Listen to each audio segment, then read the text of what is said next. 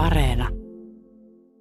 Siinä katsellessa liian kaunista laiskaa taivasta, joka ei pitänyt arvolleen sopivana vaihtaa aikatauluaan, vaan jatkoi yövalaistun kaupungin yllä veltosti sinisävyistä viipyilevää päiväänsä, tuli pyörryttävä olo. Edessä ei ollutkaan meren ulappa, vaan sinisenä nouseva jäätikköseinämä. Ja Trocaderon tornit, jotka näyttivät olevan kovin lähellä noita turkooseja penkereitä, taisivatkin sijaita hyvin kaukana niistä, kuin tiettyjen Sveitsin kaupunkien kaksoistornit, joiden luulee leijuvan kaukaisuudessa vuoren huippujen naapureina. Palasin samaa tietä takaisin, mutta lähdettyäni invalidisillan luota taivas oli tummunut ja kaupungilla näkyi valoja tuskin nimeksikään, joten roskatynnyreihin kompastellen ja aina välillä suunnasta erehtyen kuljin umpimähkään pimeiden katujen sokkeloissa. Mutta saavuin kuin saavuinkin boulevardeille. Äskeinen itämainen vaikutelma toistui sielläkin, ja direktorioajan Pariisin jälkeen mieleen nousi nyt vuoden 1815 Pariisi. Kuten vuonna 1815 saattoi nytkin nähdä liittolaisjoukkojen univormujen kirjavan paraatin. Jo afrikkalaiset punaisine hameineen ja hindut valkoisine turbaaneineen riittivät, että minä kuljeskellessani muutin Pariisin eksoottiseksi satukaupungiksi, Itämaaksi, jossa puvut ja kasvojen värit olivat pienintä piirtoa myöten aitoja, mutta puitteet täysin kuvitteelliset – Samalla tavalla Carpaccio muutti kotikaupunkinsa Jerusalemiksi tai Konstantinopoliksi kansoittamalla sen väkijoukolla, jonka suuremmoiselle värien kirjolle tämä kyllä veti vertoja. Panin merkille, että kahden mitään huomaamattoman suaavin kannoilla käveli kookas ja lihava mies, jolla oli pehmeä huopahattu ja pitkä viitta, ja jonka sinipunervista kasvoista aprikoin, kuuluivatko ne eräälle näyttelijälle vai taidemaalarille, jotka olivat kumpikin tunnettuja useista homoseksuaalisista skandaaleistaan. Joka tapauksessa olin varma, etten tuntenut sitä kävelijää, joten sainkin hämmästyä, kun hän katseidemme kohdatessa nolostui. Pysähtyi varta vasten ja tuli luokseni kuin ainakin mies, joka haluaa näyttää, ettei häntä ole yllätetty puuhista, jotka hän mieluummin olisi pitänyt salassa. Silmänräpäyksen ajan minä mietin, kuka minua tervehti. Se oli paroni de Charlie. Voidaan sanoa, että hänen sairautensa tai paheensa oli saavuttanut äärimmäisen asteen jossa sairaudesta johtuva luonteen heikkous ja pahat tavat kerta kaikkiaan peittävät yksilön alkuperäisen persoonallisuuden ja perityt ominaisuudet.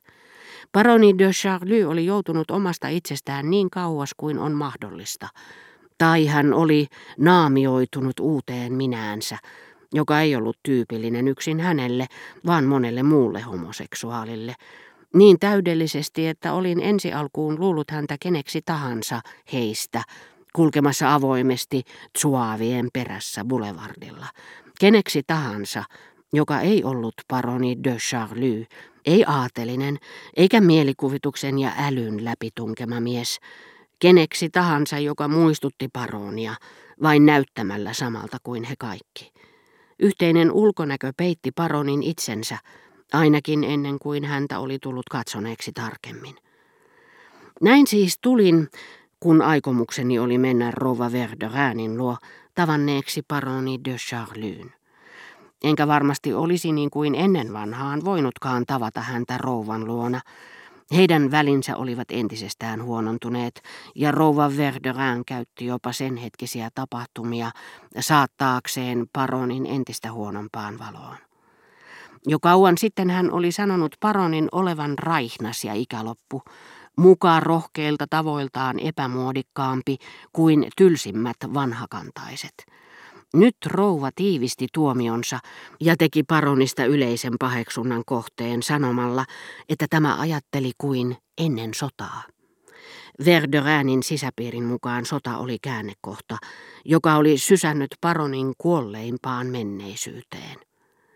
Sitä paitsi, ja tämä oli osoitettu poliittisille piireille, jotka olivat asioista vähemmän perillä, Rova Verderin puhui paronista falskina, ja tuntuman menettäneenä, niin seurapiireissä kuin älyllisestikin. Hän ei tapaa ketään, kukaan ei kutsu häntä, Rova Verderään sanoi herra Bontampille, jonka sai helposti taivutelluksi puolelleen. Rouvan sanoissa oli totta toinen puoli, paroni de Charlyn asema oli muuttunut. Hän välitti yhä vähemmän seurapiireistä, oli riitaantunut oikullisuuttaan eikä tietoisena omasta yhteiskunnallisesta arvostaan ollut välittänyt tehdä sovintoa seurapiirikerman kanssa. Hän eli melko eristäytyneenä, mikä ei johtunut aristokratian julistamasta pannasta, niin kuin Rova de Villeparisin tapauksessa tämän kuolemaan asti, vaan kahdesta muusta syystä, jotka yleisen mielipiteen silmissä olivat vielä pahempia. Paroni de Charlyn huono maine oli laajalti tiedossa, minkä takia asioista heikosti perillä olevat ihmiset luulivat, että juuri siitä syystä hänen kanssaan ei seurusteltu, vaikka tosiasiassa paroni itse kieltäytyi seurustelemasta. Näin hänen äreytensä vaikutti johtuvan niiden ihmisten halveksunnasta, joita hän itse ei sietänyt.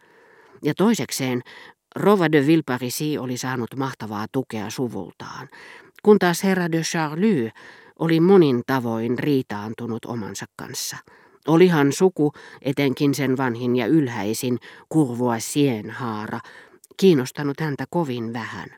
Toisin kuin Courvoisiet, hän oli rohkeasti lähtenyt taiteen maailmaan, mutta ei osannut aavistaakaan, että esimerkiksi joku Bergot kiinnostui hänestä siksi, että hän oli sukua tuolle vanhalle ylhäisölle ja pystyi kuvailemaan, millaista melkein maalaismaista elämää hänen naispuoliset serkkunsa viettivät kaupunkipalatseissaan Rue de la Chaisiltä Palais Bourbonin aukiolle ja Rue Garancierille.